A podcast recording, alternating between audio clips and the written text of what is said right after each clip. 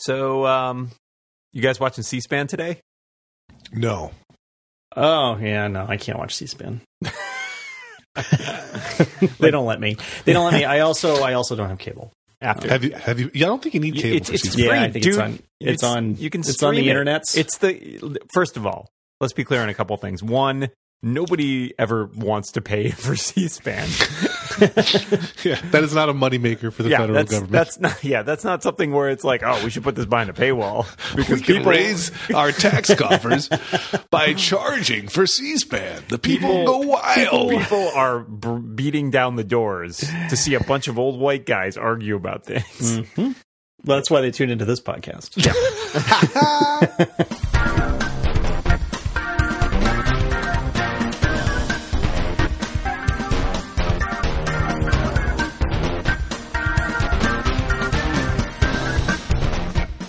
Well, other than that, I you know I feel like short show today, guys. Because is there much else going on? because we because we got to rush out and, and uh, we'll start watching C-SPAN. Yes, Um, exactly. Well, so there. I mean, so last late yesterday, right? There was some breaking news about another Apple case, not the one with terrorism. Yeah, a, Um, a- a fairly poorly reported story, right? Where some press made it seem like, "Hey, Apple beat the FBI," which is Oh. not at all what happened.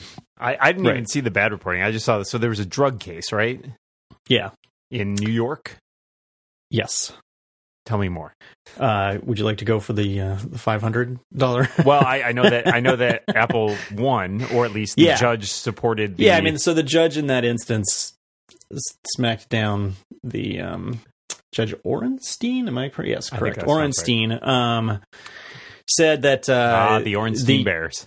that they could not use the yeah um, the All Writs Act in the way that they were using it, which is basically the same thing that they're using So, in the Can you the cl- terrorism case. Now, eh, there's a number of different cases of this sort, right? Because we've heard that there's like a dozen other iPhones that they want to unlock.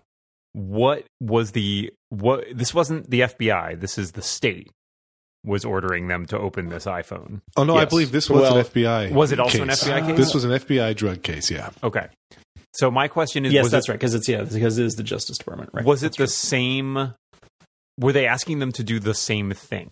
Like yeah, the, they were asking Yeah. them to do the same thing under the author under the authority of the All Writs Act. They wanted to help the government bypass passcode security. So I don't know if they got as detailed as saying, you know, change the OS so that we can do as many code changes, as, code tries as we want. But th- they were saying do something so that we can bypass the code. And was it? Do you guys know if this was like uh, also a five C? I, I mean, what kind of iPhone this was? I'm just at just more Um, than anything. Weir- That's- that's weirdly, it's an Android in the- phone, and I don't know why.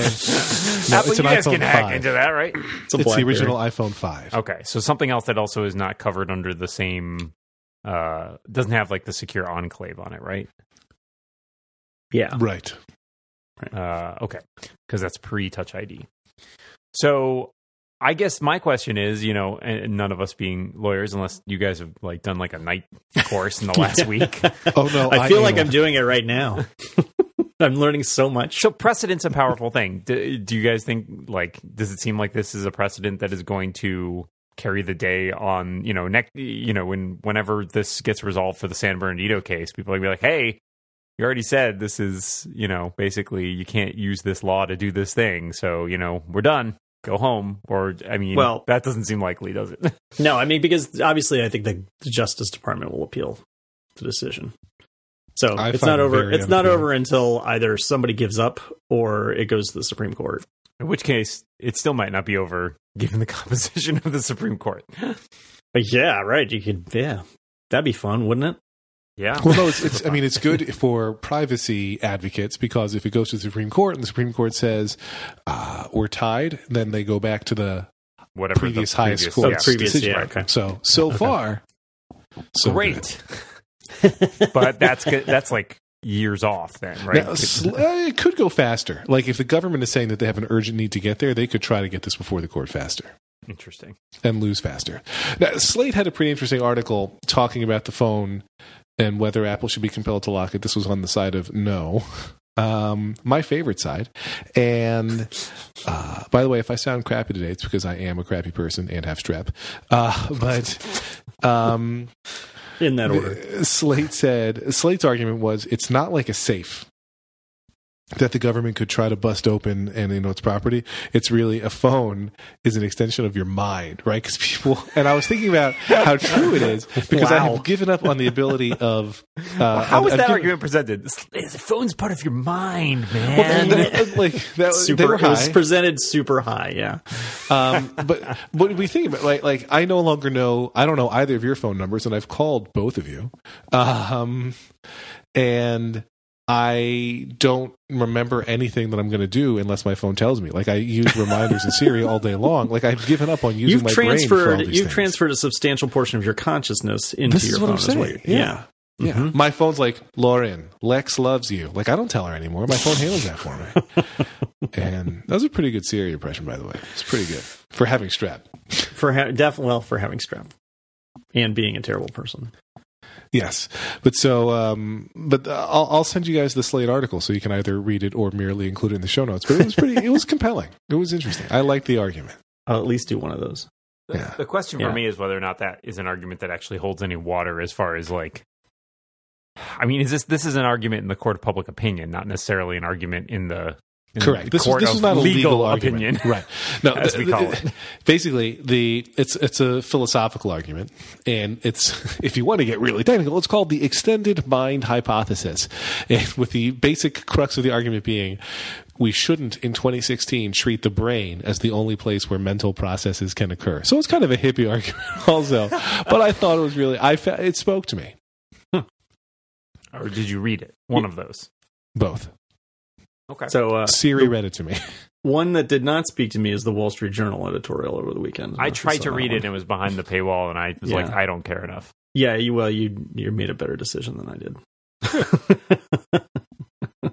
What, what was the crux of that argument? Well, Terrorism. so the yeah, I mean, South well, that's some of it. That's some of it, but also just just how. Um, so this th- this is the former.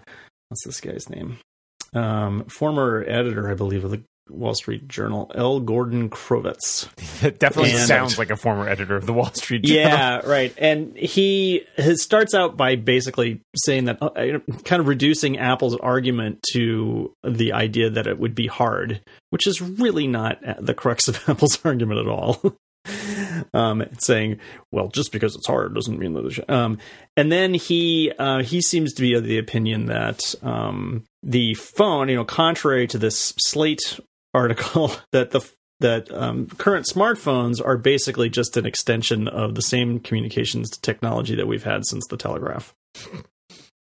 So, Man, Well, they- which I which would- really which really I think is is extremely inaccurate in Well- very simple terms because there are things in place for go- the government to get information that's transmitted Yes. um, and they still have those those powers. And the difference between the telegraph and a smartphone is a smartphone retains data. I'm listen. I'm happy for the government to get any data that it could get from a telegraph from the phone. Like that, I'm okay with. Anything they could do to the telegraph, they could do to the phone, so they can look Any at any it. series of dots and dashes. guys, if if the government compromises the phone, then terrorists will just go back to telegraphs. I mean, fax machines. Well, we solved terrorism again. Once again, Well, yeah, I mean, it's a difference. You know, it, I heard. Uh, I mean, not to go too deep down the the security rabbit hole, etc. But I heard an interview. I guess he's doing a book tour. Michael Hayden, the former director of both the CIA and the NSA. Mhm. Um, Only guy to have had both jobs. yeah, he was talking on a radio show I heard yesterday, and I thought he made he made solid arguments to my mind about you know, look, you're never going to do away with espionage and intelligence gathering, right? Like there, that's a function of governments. It's been a function of governments for thousands of years. Uh, and you know there is a there is a role for that, and so the question is, how do you make uh, how do you continue the operation of those necessary organs without compromising you know average citizens. And that's that's the tricky area to navigate is like some of these things like you're like you're saying lex if you're like intercepting transmissions you know that's one thing. Um, and so the question is, where do you talk about like what is a what is a violation? And he made the really someone asked him, I guess, what the definition of privacy is, and he was talking about like, well, privacy is sort of like the line we continually negotiate between like what we need to do in order to like gather intelligence and what you know is not uh, prying into people's lives and you know, as some of these things point out, like, hey, you know, the Fourth Amendment protects you against unreasonable search and seizure, but it doesn't protect you against search and seizure, right? Like, there are there are legitimate things that need to be gathered in law enforcement and intelligence capabilities. It's just a question of what is too much. And the answer Yes. is that much. We're- we're- what we say, what we say on this podcast. I, you know, I was the, the the the folks who are in favor of forcing Apple to unlock the phone or make it possible to be unlocked uh, say that the slippery slope arguments hold no water for them. Set aside the fact that the government has said pretty plainly, "Oh no, we have We're- plenty more phones." We really were looking for a slippery slope right yeah. here. Um, but I was thinking about the steady. I don't know if you guys know this. This might be news to you both, but uh, technology just keeps moving fairly quickly, and Ever since Yeah. the telegraph. yeah, and I think we're gonna have telegraphs on our cars soon. Um, but we, uh, I was thinking about the you know self driving cars, which I think will be the norm in somewhere between ten and twenty years from now. That most cars will drive themselves most places. I'm I'm I'm leaning closer to ten years. I would pick under if ten were the over under. Um, and uh, I would imagine that if the government says uh, we need to be able to unlock whatever phone we want at any time. They would also say, "Oh, we also need to be able to know where every car has been at all times," which I don't think like they already have some access to that kind of data, right? They like if you use any of the uh, here we call it E-ZPass. I don't know what they call it. It's like Sure. the government can see where you go, and I'm not like um, I forget what the jerky term is for these. You know, I'm not a, a, a what do they call it? Like a tinfoil hat style person. Like I, I, don't care. I happily use E-ZPass, and they can feel free to track me. But if they knew everywhere I drove, I would feel sketchy about that. Well, I'm right. As soon as that info, and you're right, like totally right, because that self-driving car is going to have that information, unless it's set up.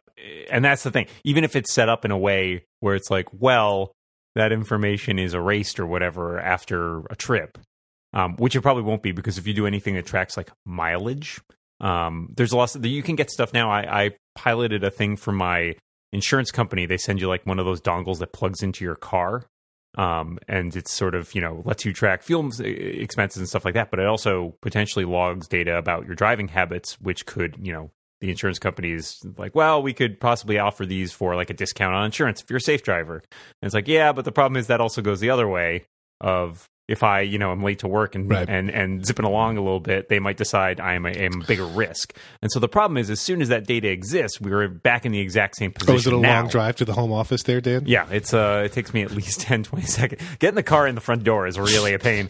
Uh, but like as soon as that information exists, then we're back in the exact same situation we are right now, where the government will make an argument to re- requisition that data if it becomes relevant, because that data exists. And even if you it was set up to like erase it or encrypt it, they would make the exact same argument that they're making here. Like, well, do some change the software so it doesn't erase it, or change the software so you can decrypt it so that we can get access to it and and you know between self-driving cars and like all the smart devices you're pretty soon going to have about your house probably even sooner than you'll have a self-driving car uh, like you know what if what if they could requisition like you know the government or the uh, police could requisition like your canary footage you know Duh. yeah exactly nobody wants that No, they don't want that, really.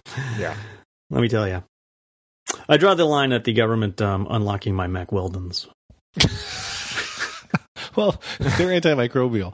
Um, you know it's as it, the FBI is. The FBI is antimicrobial. They, They don't, don't want like to have microbes. microbials. Yeah. well, imagine, for example, that they could unlock, you say, your sleeping habits. What about that?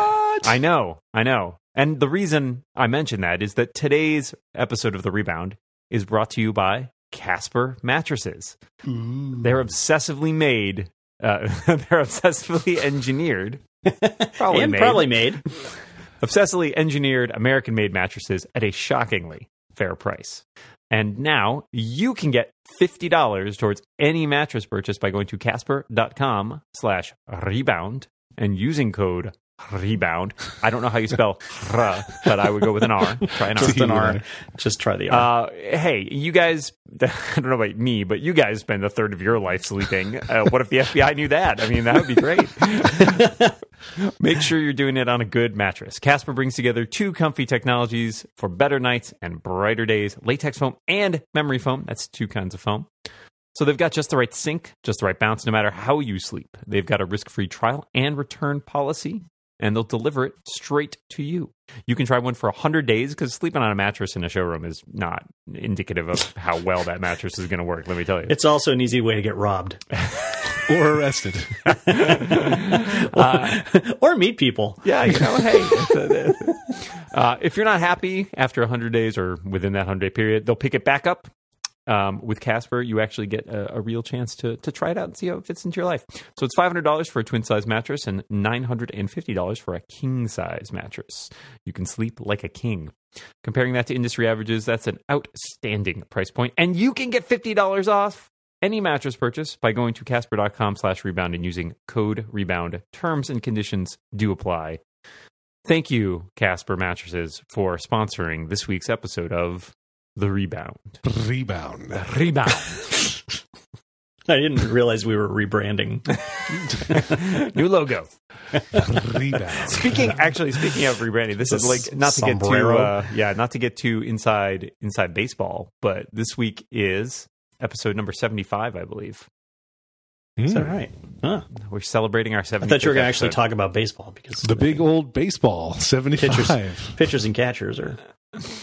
Yeah, pitchers and catchers are reporting to this podcast. Hey, I'm the pitcher.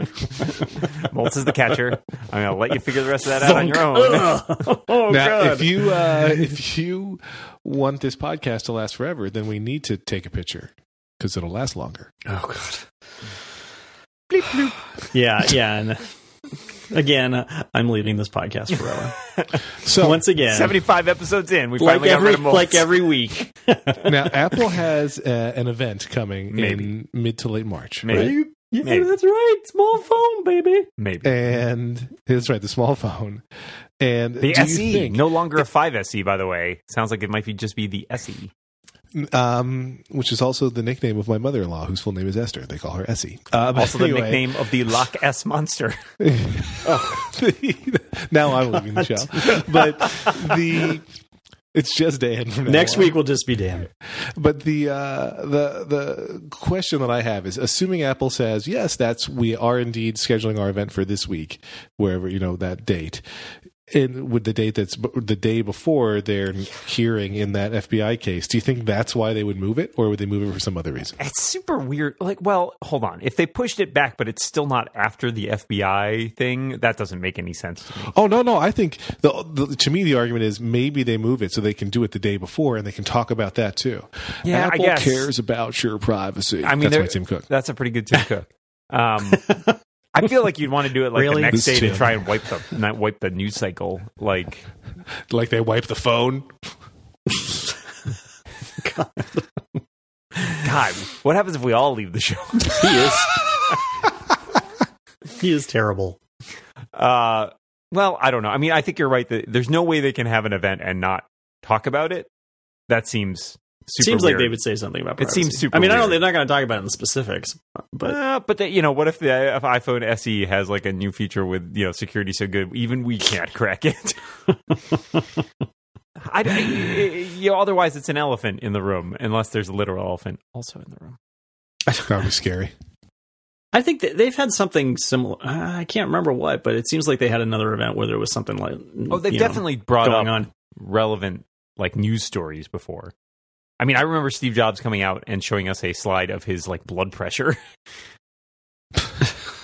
I don't remember that, but I believe you. Uh, oh yeah. Yeah. Oh, when, totally. when, uh, when it was like when his health was an issue. yep. Absolutely. Oh, I don't. I don't remember that. Yeah, either. there's a bit where he came out. It may it may have been before the live streaming ones. So I was actually in the audience for it, and I remember I think might have been the So, might have so been you the got iPad you've got event. good cover here. You can make up anything you want to. Yeah, exactly. No, I think I think it's recorded. It just wasn't streamed at the time, but I think it was the original iPad event. I want to say.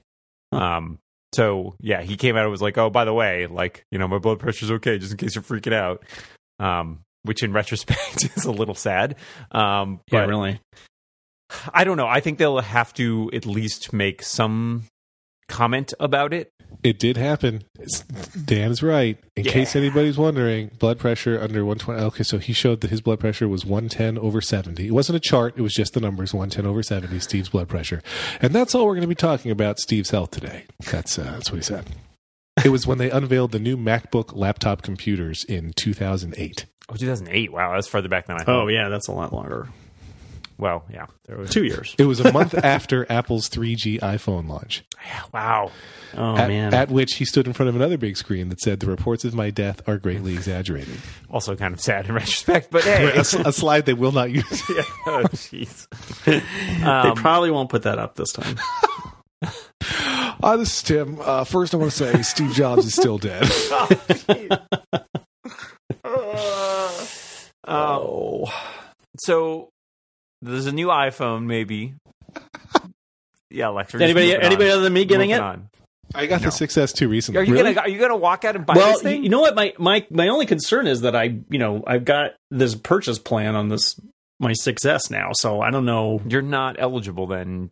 Like, Yeah, I mean You'd I'm have not to supposed to pay be eligible off. for a year. You'd have to although pay although off. I could I could hand it down. well, yeah. Well, why? Um, but why not wait another six months and just buy it when you're able, eligible to buy a new phone? Because I want it now. I need the new Don't- thing right but it's an- away. Don't It's an care old phone. how It'll be an old I want phone. it now. no, it won't be. The right? Only the thing, well, 6S. supposedly, yeah, supposedly the only thing that's missing is um, 3D touch. Because I don't care about the camera. The camera's Mm. going to be whatever the camera is. I mean, you know, I'm happy with the camera going back to like the iPhone 4. So I'm not concerned about the camera. I I- take crappy pictures anyway, no matter how good the camera is. As we've discussed on the show, 3D touch not actually that important, but I did find since since Molt shared his great 3D touching usage of Tweetbot conversations, I shared the one that shocked Molt to his core about the cursor movement. The Yeah. one that just came up in the past couple days that is a new one for me is Google Maps added an option that you can 3D touch the button and get immediate directions to home or for people who are not like us to work. Um, and so you can just 3D touch that kind of it immediately opens up with directions to either home or work, saving me like three or four taps. So I'm a pretty big fan. Well, actually. see, and that's the thing. I mean, I find it I find it useful, but I really couldn't say that I desperately rely on it. And I would I would rather have a small phone. I would really rather have a smaller phone. I I just think I, I, would get more I would get more enjoyment having a smaller phone than I will with you know 3D who else needs a uh, a small phone because of his very small fingers? Donald Trump. That's the one. Yeah, that's the one. because of his sausage like fingers. That's. it's not a political show. I'm just saying. No, no, no. You get That's why he's watch. protesting the iPhone. He's going to boycott the iPhone until they put out another small one. That's what Apple did go out of business, ju- to, you know, just to add, you know, credence to his his acumen as a as a businessman and as a political force. Um, Apple has. I don't know if anybody has heard this, but they've they've gone out of business. Oh, that's sad. Yeah, I bummer, know, man. isn't it? It's a real shame. I'm not even sure why we're still talking on this podcast, but This is an all Amazon Echo podcast from now on. I'm out again. Uh, we have stunned Twice this time. silence. By Yeah. Twice this. Oh, I- yeah, he doesn't want to I'm talk about this away. subject. He does Walking not want to talk about this subject. So anyway, but but smaller iPhone, yay. That's what I'd like to leave our listeners with. And they also said they're going to put iPhone. out the, Yeah. the, the rumor mill has an iPad Pro that's the size, the 9.7 inch size. Okay, this is the dumbest rumor I've heard in a really long time because the answer is that's this wh- what? that's totally a naming thing, right? Like mm. it's a 9.7 inch iPad Pro is roughly equivalent to whatever an iPad Air 3 was going to be. right. What I think it means Well, to me except- is it's an iPad that's got the three, the, the little dongle. What's it The called? smart Like connector? The, The smart stick- connector. yeah, the smart yeah, but connector. doesn't, that, that doesn't make it a Pro like an iPad Air 3. Excuse me, wait until all of the features have been read. Um, and the uh, pencil input. And uh, the third thing, whatever the third thing. You know how pencils are totally pro feature. You're missing. You're missing the point. They're not going to. Do you think they're also going to put out an iPad Air three just without those things? Because No. I do not. No. So no, I do the- not. I it's do the not same think so. thing. They're just changing the name. if they even change the name, I don't think they should. It doesn't make any sense to me. I agree. Keep the doesn't make any giant one sense. with To have, its own name. it, it doesn't make any sense to me to have two pros and a mini. If you want a mini, then like an iPad with nothing, I think then an it's fine. iPad I don't really care. Okay, fine. I But don't- like, You're talking about three different screen sizes of roughly the same product, not three different products. I think they believe that they have defined certain features as pro features, and that they want to um, advertise the fact that it, it is a pro. It has those features. Well, speaking of That is advertising facts, let's pause for just one moment. I really want to argue about this though, so yeah, we go will. quick. We can argue about this. This argument will continue right after this ad for a product that I actually genuinely use at a minimum two to three days a week, sometimes seven days a week, often less though. So this this this product. Is now I so- really want to know. The shower. No, uh, so. All right, listen. Everything, everybody knows that uh, good things come in sets of three. Like the host of this show, there's three of us. What does that have to do with anything? We'll get this. March, as you may know, and you can check this, you can fact check me. March is the third month of the year, and it also happens to be our friends over at Harry's three year anniversary as a business. And if you're new to Harry's, the Rebound has a special deal for you to try three of their expertly crafted five blade German razors, a handle, and shaving cream for just $10. Uh, I have written about shaving. I am kind of obsessed and uh, annoying about shaving. Uh, I wrote an article for the now defunct magazine, The Magazine, about shaving. And uh, although I'm still a fan of you know the, the wet shaving with like old school blades like your grandfather used to use, I almost never do it because that takes a lot of time. You know, it doesn't take a lot of time. Shaving with the Harry's razor, I use every day. Not only do I use the Harry's razor as my main day to day shaving razor, I also use it as my travel razor. So I was just on a work trip to Canada, and uh, I have to take the razor from my main set. I should probably just get another one, but I take it from my main setup and I pack it in my travel bag wherever I go to. Um, Shaving with Harry's, I really like because I don't have to go to the store. You just go to their website, which makes it very, very convenient to say, hey, here's how often I want new razors. And it's not like they're sneaky, right? You just say, hey, I want new razors every three months. Then be like me or more and not shave for months at a time. And then they just send you new ones. No, no. They email you, hey, we're about to send you more razors. If you don't need them yet, come to the site you know, sending you more blades, I guess. We're come to the site and click a thing and, and snooze it for a while. But Harry's blades are super sharp and they provide a close, comfortable shave. And um, I don't know, do you want to be one of those jerks at the drugstore who has to ask the guy, "Hey, could you please unlock these razor blades for me so I could buy new ones?" No, you don't want Your to be that. precious razor, your precious cheap razors. So, Harry's is the only shaving company that has both amazing quality and low prices. They're German engineered five blade cartridges, close, comfortable shave with no cuts or burn, quality guaranteed, and a full refund if you're not happy. Plus, it's factory direct prices. There's no middleman. They ship it right to your door. They sell their blades at half the price of the leading brand. We all know who that is. Over 1 million guys have already made the switch to Harry's, and thousands more switch every day. So, why pay $32 for an eight pack of blades you can get them for half the price at Harry's.com? The Harry Starter Set is an amazing deal. For just $15, you get a razor, moisturizing shave cream, and three razor blades. Harry's doesn't like to discount because their prices are already low. But I was like, Harry's, discount. This is the rebound, and I sell podcast ads for a living. Do something. And they said, okay. A special offer just for Rebound listeners. Harry will, will give you $5 off your first order with promo code REBOUND. Stop overpaying for a great shave. Go to harrys.com right now. That's H A R R Y S.com. Enter code REBOUND to checkout. Get a great shave at a very, very reasonable price. Our thanks to Harry's for their support of my face and the rebound. I do not support Lex's face, but I do support the rebound. So your face that. needs support. Fight right. this iPad. Time Pro in again. right Ding Yeah. ding. ding ding. You're full of crap, Moltz. You're the one who's full of crap, Moren. no, you're full of crap. Wow, you guys were prepared. That's good. Let's take the ad time to really think through. my, my- I've got him struggling in the grasp of my logic I've now. developed a very cogent argument. It boils down to, yeah, yeah, you're wrong. I, I don't know. I, I don't get I don't get that worked up over the naming conventions. Um, I like for the this, the little phone. I don't care if it's the five SE or the five or just the SE. Um, so in this instance, I understand what they're trying to do, and I accept their decision. I mean, is there anybody who would not throw out the the the name brand MacBook Pro to have PowerBook back? I'm just asking. I would. I would throw a MacBook Pro in an instant Sure, get PowerBook I would. back. I would, but at, at the end of the day, I don't really give a crap, I have to look at it every day on that screen. MacBook and it drives Air. you crazy. It just drives me. It just galls me. Now, Dan and I have disagreed in print over Apple's naming before. This is true.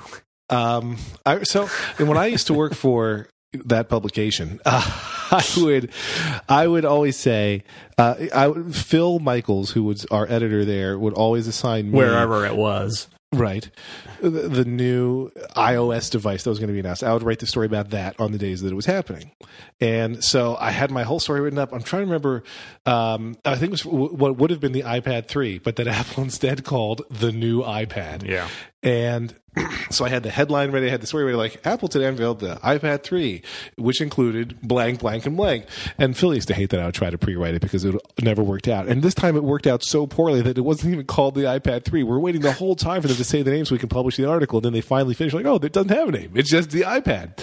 And uh, I hated that. So I just want to put that out there. And then Dan and I wrote um, a pro and con argument on whether Apple should have given the iPad a new name, and Dan was on the side of no. I think it's great that they just called it the new iPad. So, Moltz, I'm taking whatever your side is, just because I can't agree with Dan on any Apple product naming. Well, you know, this I will take I will take that as a win. instead of a 9.7 inch iPad Pro, it's just going to be the new new iPad.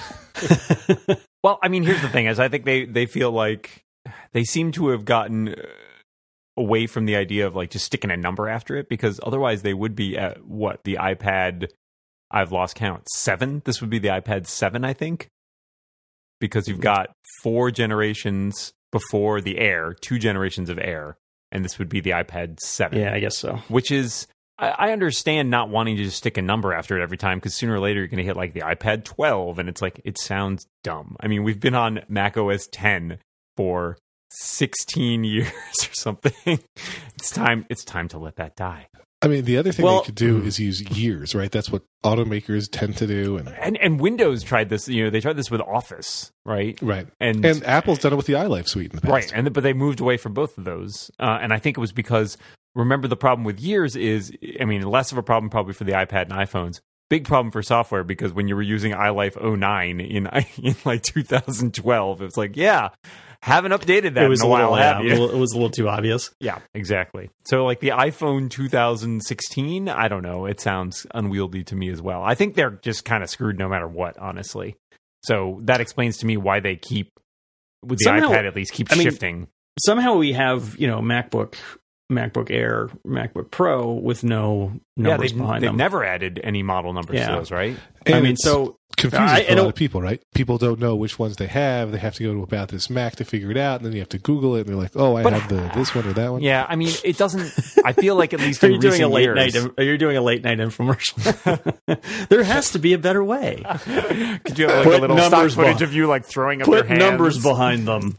uh, but at the same time, it doesn't. Except in rare occasions where they add new like new features on some models, uh, I feel like it doesn't end up coming into play that much. The only the last place I can remember that being an issue is with like when they added like the handoff capabilities and like only certain Macs got it because of the chipsets in them. But beyond that, it's like yeah, okay, if I was to like put more RAM in my computer, yes, I would need to know the exact model number. But day to day, the Mac doesn't change enough from generation to generation that I feel like it ends. You end up needing to know exactly which Mac you have. Yeah all right. Um, I win. I think I well I I just like I said I don't care that much but um oh yeah, I don't care that much. I'm just going to argue about it with you. but I don't really care. I I argue I'm arguing with you because you seem worked up over it. I'm sorry. Were we for supposed to have a boring podcast? my son Yes. my son seems to my son is very invested in the numbering schemes. yeah, Um, well, when you're when you're young and you feel like I need to have Yeah. the, the thing with the biggest number on it, like that's He- a little different. But, but you he know. seems but he he gets you know he gets the he gets the precedence you know the the order of things that way. So I mean, I, I don't disagree with that. I just feel like it's a little silly to be like, whoa, whoa, they're not releasing an iPad Air 3. They're releasing an, a 9.7 inch iPad Pro. And I'm like, that distinction is academic to me. Well, I think I think you either you either either have to you either have to stick with the numbering scheme and actually really do it, I mean, because otherwise, you know, going from iPad Air two to iPad or iPad Mini two to four is kind of ridiculous. I, yeah, I mean, I think in some ways having an iPad mini, an iPad, and an iPad Pro would make sense to me. But I don't know. I kind of, I mean, I think the the the Air moniker is on the way out across the lines, right? Because the MacBook Air at Yeah. some point is going to go away and be supplanted simply by the Right. MacBook again, and then you have the MacBook and the MacBook Pro. Fine, whatever, right? Like that's not that big a difference. And then the only thing, you know, you've got like the iMac, which is essentially just the Macintosh, and then the Mac Pro, and then the Mac Mini. It's like there is a certain amount of like synergy between those product lines. Mm-hmm. Ooh, the Mac So, synergy. That I mean, be the, the here's the thing: if it's if it's just the iPad, um, then the only difference between the iPad and the iPad Pro is, is screen size, Right, exactly. which is which is weird. Yeah, I I agree. Uh, and So we agree. to disagree. I agree that the only difference is going to be screen size because why would they? I mean, Right, release one that doesn't have the other features. yeah, and so I mean, I think everybody assumed leading up to this point that the quote unquote iPad Air three would have essentially all the stuff on the that's on the Pro. hmm And so if you just want to call it a Pro, yes, you're right. There's no problem with that. But then you have two Pro, you have a Pro in two different sizes and a Mini, which just seems it seems odd. I mean, it, you're right. It doesn't make a difference from the doesn't the actual perspective, but then it essentially becomes like everybody's a pro unless you're getting, getting a mini iPad, which is not for professional work. Well, it's not. Let's be clear about that. It could be. No. What if they add the pro features to that? Wrong. Is that just a, a, a you know 7.9 inch iPad yeah, Pro? they're gonna they're gonna add the the keyboard connector, and you're just gonna use like that the large keyboard, and it'll just it'll just overlap. One thing I think that Apple actually could benefit by improving is the onboarding process when you get an iPad Pro, or I guess whatever successive iPads come out that have Pro like functionality. Because I have found I have an iPad Pro and I'm a big fan, and I have found that whenever I use it in public, people start staring when I start doing side by side app stuff and the way you change between those apps and how it all works because they just don't get it like it's the those features as as as any ios device whether the pro or not get more uh, professional or pro user level features that are harder to discover accidentally? People don't right? So people are ty- typically surprised to see that i can run apps side by side and switch Mhm. between them and change them in different ways. So like i feel like when you uh, first launch the ipad pro it should say hey do you want to learn about all these things features? which ipads have typically not done And and judging by the numbers, every most everybody who has an iPad has an iPad two, yeah and still they don't has get it. Still has it for, Still for the buying it. last five years. Yeah, I don't know. I mean, there are a lot of things that are you're right non-discoverable, especially with those new features. Um, and some things that are still don't work very well as far as those go. Like it still kind of feels like a hack to me. Uh, it works very well for some things, but there are little rough edges. Like the you want to switch like the left-hand app when you're, you know, you've got split screen, and you have to go back to the home screen to do that, or when you like pull down that little uh, the right hand column and have to like scroll back through all the apps to find the other app you want to put in the right hand Yeah. column. Yeah, there's there's still some wonkiness there. I'm kind of hopeful that the next version of iOS, uh, major version, will work on improving that. But I'm also not super optimistic about it. I find it most difficult when you have to pass the dutchie on the left hand side. Nothing. Nope. I don't. I don't. I don't even know where that. I, I don't even know what's happening. this has been another edition of lex and dan miss the reference tune in next time for We're another gonna- we're lex Maybe I dan messed it miss the reference maybe, maybe we'll just move on. Uh, actually, I wanted to ask you guys. No, uh, that's, no, that's right. Tra- track five, track five from Bong Hits. what I don't know what's happening right now. Uh, did we talk last week about Siri on the Mac? I can't remember. Uh, I don't know. no, no, we did not. Oh well, hey guys. Yeah, yeah. Hey, I know Siri. Lex is excited about this. Yeah, it took him long enough. well, so and I wrote a thing in Macworld this week about it, about how I'm my worry about this is that they'll just be like, oh yeah, Siri works great on iOS. We're just going to put the exact same thing on the Mac, and it will be like, well, that's fine, but it's also kind of a like letdown because it seems like this is a really good opportunity to push the envelope a little bit because you have all of these computing resources now, right? Like you don't have to worry necessarily about running down battery life as much, especially if you're running on a desktop. You have a lot more RAM, a lot more CPU power at your disposal, um, and on an operating system which is historically much more permissive than iOS. So like maybe this is a good place to pi- like sort of pilot like third party integration or maybe there's a some way to like sort of amp up what Siri can do when it's on all the time running on your your iMac or whatever. But I'm also kind of I'm also kind of skeptical that they'll go in that direction. But it seems like Siri is kind of I think stagnated a bit. I don't know if you guys have checked out uh, this morning SoundHound released a a iOS app that's like a virtual voice based assistant. Um, I have not seen that. yeah, Mm-mm. called Hound. Um, it's not bad. I've been playing around with it a little bit. It's very fast. Like it's much more like Google query fast than Siri or Cortana or whatever fast. Like it's very very speedy and it lets you do like super complex things like show me, you know, Asian restaurants within 2 miles excluding Korean and Japanese restaurants or like show me coffee shops that have free Wi-Fi and are open after 7 p.m. Like you know, stuff that I would hope Siri would be capable of, but which it seems to still get confused by. Hmm. So I think that that market is moving forward. I think the whole voice based computing thing, it's here to stay, and it's just going to get more and more powerful. Um, but I'm kind of waiting for like Apple to get its crap together and be like, hey. We we've, we're like Siri two, right? Like we've taken Right. it to a new level. Yeah. Like to me, if they're going to announce it for the Mac, they're also going to say, "And look how much better it is on iOS as well." Because your article made some, you know, it, I I don't mean to sound surprised, but it made some very good points, Dan. Where you know, Whoa! Stop the presses, everybody. but you were saying, you know, like you don't want to say, "Hey Siri," hi everybody's phones, and have um, have your phone and Mac all be listening at the same time. Uh, so they've got to figure that out. And you suggested, you know, being able to name devices. I they already, you know, they started with the most with iOS nine, I guess, Yeah. where it can train to your voice, so that not everybody's saying, "Hey Siri." But if it's your go off. voice and all your devices, you're still screwed. Right. So, uh, just as a pro tip, listeners, if they don't give some means of differentiating which Siri you're talking to by uh, letting you say, you know, this is my, when I say, hey, Mac versus hey, phone or whatever, then just train Siri on your phone with a new voice. With a hey, ridiculous- Siri. And then you can just do that. Hey Siri!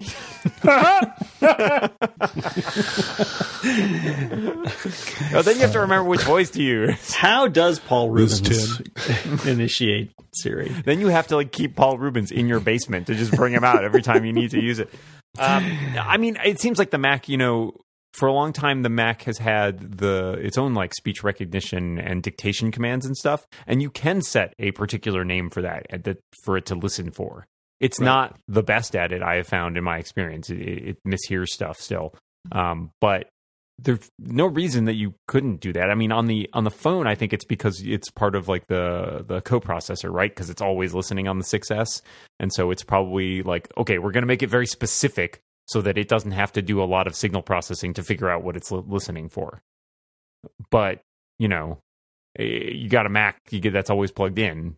You could have it listen for anything, as far as I'm concerned. I wish the Echo, frankly, would would do that, but I feel like they've they've made it like a branding decision there.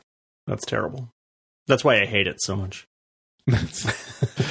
yeah.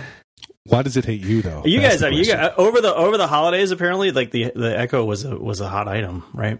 Um, It's a good product. and it seems like a lot of I was reading a lot of um you know other nerds online who were getting their Echoes and really liked them. So um We'll convert you yet, John. it made me no no it's not happening. I'm just I'm just saying you know What if one I'm- showed up I, at your it's door? become a thing. It's become a thing now. I It can't I can't let it happen. Hey Siri, send an Amazon Echo to Moltz's house. This Moltz episode- gets Moltz gets seventy five echoes as we trigger This all episode of, our of the rebound listeners' is brought to you by. I think you're I think you're on the wrong side of history on this one, Moltz. I just have to. But say. yeah, no, and that's I that's what I'm that's kind of what I'm saying. Oh, that's um, why you're, and- you're comfortable with that. You're but I'm staking but I'm that doubling ground. down. I'm doubling down on being on the wrong side of history.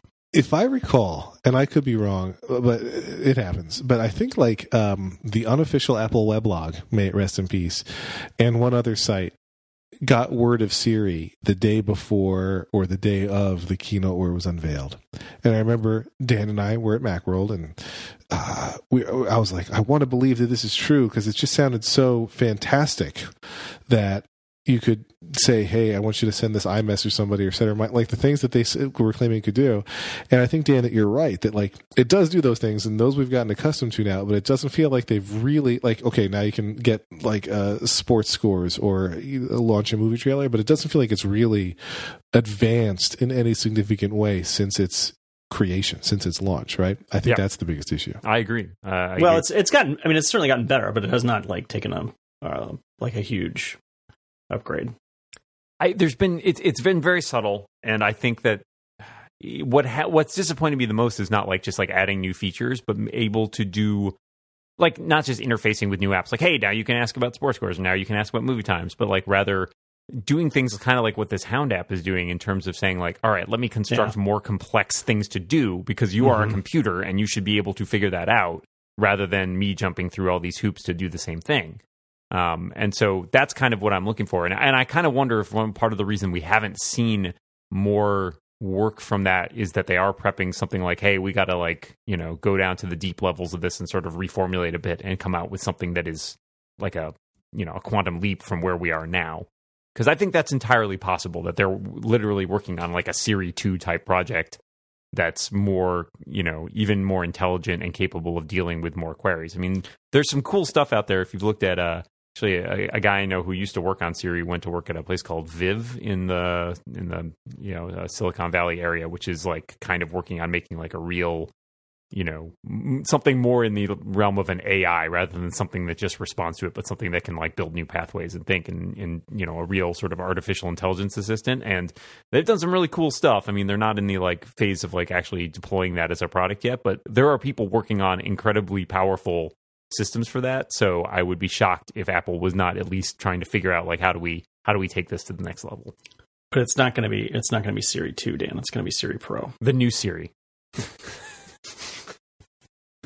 The new, new Siri. Siri. It's just going to be Siri. I mean, it, honestly, it Today we're will. proud to announce Siri. Didn't you already announce Siri? You in the back. Yeah. No. Get him out of Listen here. Throw him out. Listen again. Today we're announcing Siri. Oh, Siri. Yeah. Uh, so I don't know. I'm kind of hoping for it, but I'm not super. I'm not super optimistic that it'll happen anytime soon. They, they've got a lot of they got a lot of things going on. I don't know how close that is on to the top of the priority list.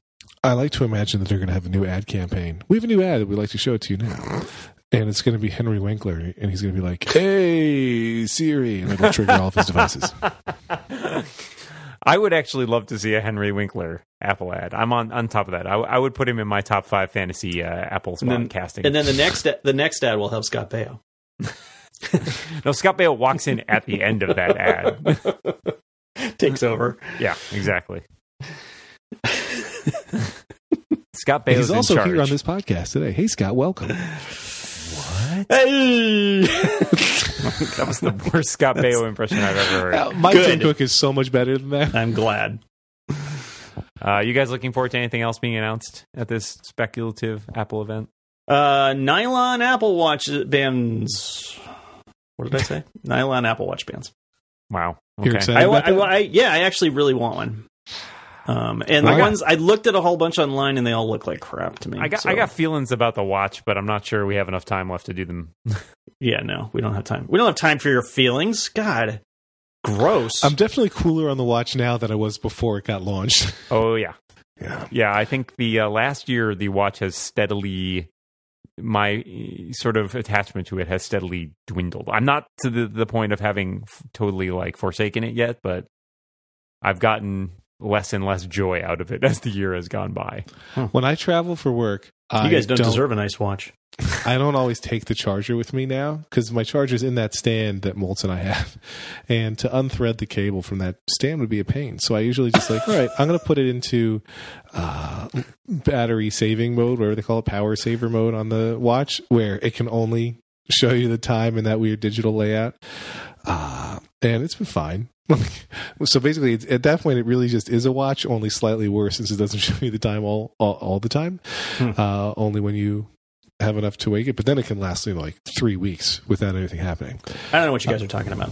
Um, I, I I would say that it's not as like I mean I, the the thrill is worn off certainly, but I still use it compl- every day, and I use it for most of the things that I used it for originally, which is just to tell the time, to see the weather and like what the high and low for the day is going to be, to figure out what the date is because I never know what day it is, um, and to use a timer when I'm cooking.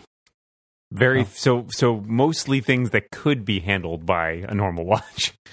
it's true. No, not I- the weather. Can you get the weather on the watch? That that is literally one thing out of the five things you just mentioned. Yeah, but it's like well, it's but it's several thing. It's several things within the weather. I do use the weather, but so my issue, like with the timer, when you do the timer, are you doing it with Siri or are you tapping into the timer? Uh, I do both, just depending.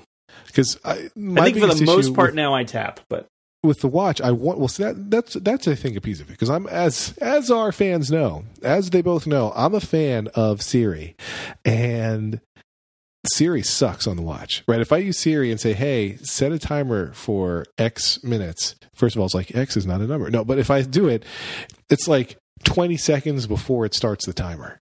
Uh, it's Yeah, thinking well- about it, and it's thinking. I have to, it keep. I have to keep waking up the watch again to see if it's going to finally set it. So I'm flicking my wrist up over and over again.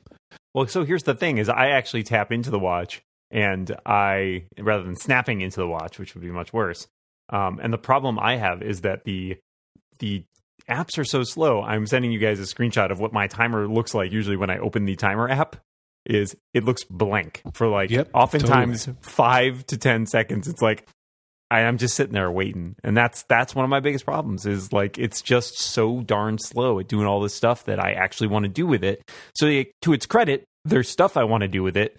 To its discredit, that stuff doesn't always work very well, and it's the slowness kills me just because, as I wrote about on Six Colors the other week, like it's it's a device that is predicated on the idea of like quick, easy fa- to access information, and it does not deliver on that. And so, you know, if I look down at my pedometer plus plus complication and it's like, wow, that's easily half an hour out of date. Like now I have to tap into the app to update it. Now I have to wait for the app to load. Now I have to wait for it to like, you know, collect all its thoughts or whatever and update. It's honestly, it was just faster to pull out my phone. And, you know, I've had that happen with first party complications. I've had that happen with, you know, Apple's weather widget, um, all of these things. So, I like the idea, but the execution to me is is so flawed that I'm I'm frustrated and I don't I don't have as bad a problem uh, with most of these things as you guys seem to have. I have a pretty good track record with Siri on the device. I agree that yeah, when you ask it to set a timer, it's often a few seconds off. Um, but it's I, I- okay. Let's let's be honest. It's always a few seconds. I off, have it but I'm never a lot. I'm never like I mean I don't what I'm not I'm not not like timing something that's you know it's not a bomb going off. I'm cooking something. I know that it's okay. So it's it's a few seconds off. I don't I don't care that much. Um, my problem bigger And- problem is I ask Siri and it just sits there and thinks and never like completes the query. Like See, I don't. half the time. I just I I've had that a few times. I've had that a few times, but I don't get that that often. Um, and I yeah, it's slow, and I wish it were a lot faster. Um, but I still get utility out of it. I mean, I'm still wearing it. Like I said, I just I'm if I knew today what I knew a year like if I knew today what I was going to do like a year ago. what? You wouldn't have bought it at all? I think Bleep so. bloop. I think I would have I think I would have seriously reconsidered. Seriously. Wow, wow. I mean, for me, you know, the reason I went on buy it because it's for work, right? Like I want to be able to write about it, and that's for sure. But if I were, let me put it this way: when people ask me, should I buy? Oh, how do you like it? You know, should I buy one? My response has steadily declined over the last year. From like, hey, I really Uh. like it, like it's it's great. To well, you know, it's not bad if you want to do these certain things. To unless you are like a serious tech geek and like really love gadgety stuff, no. I never recommended it to anybody. I might have recommended, you know, like like serious, but yeah, but like to be you said, fair, you also tech- did not recommend Trident to anybody. So just so we're clear on where I stand. recommend Trident to lots of people. The to people who chew gum is who I recommend Trident to. But um, and in much the same vein, I did recommend the watch to people who were like gadget geeks. But I would never. I mean, like if my parents had gotten one of these things, I would not have been off the phone with them, like trying to figure out how the thing worked. I mean, it just didn't. They don't. need- They don't need it. They don't want it. They don't. I mean, at this point, there's no. There's no thing that they would get out of the the watch. I know how they feel. So I was I was very clear to lots of people like this is I mean you don't you you probably don't need it particularly for 350 400 dollars. I'm guessing new watch faces. That's what's going to happen, and I'll be excited about those. I would like to I would like to think that's going to happen but nobody's that's hasn't been anybody's guess so far. that well, you heard it here first, baby.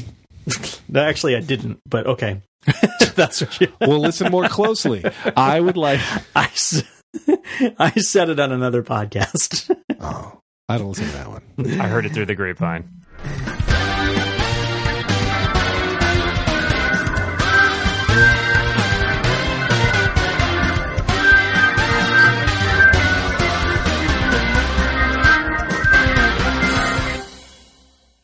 I think we should stop it seriously. this is the show forever, or just Forever. Yeah, yeah, I think. the entire show. All right. When should I start recording?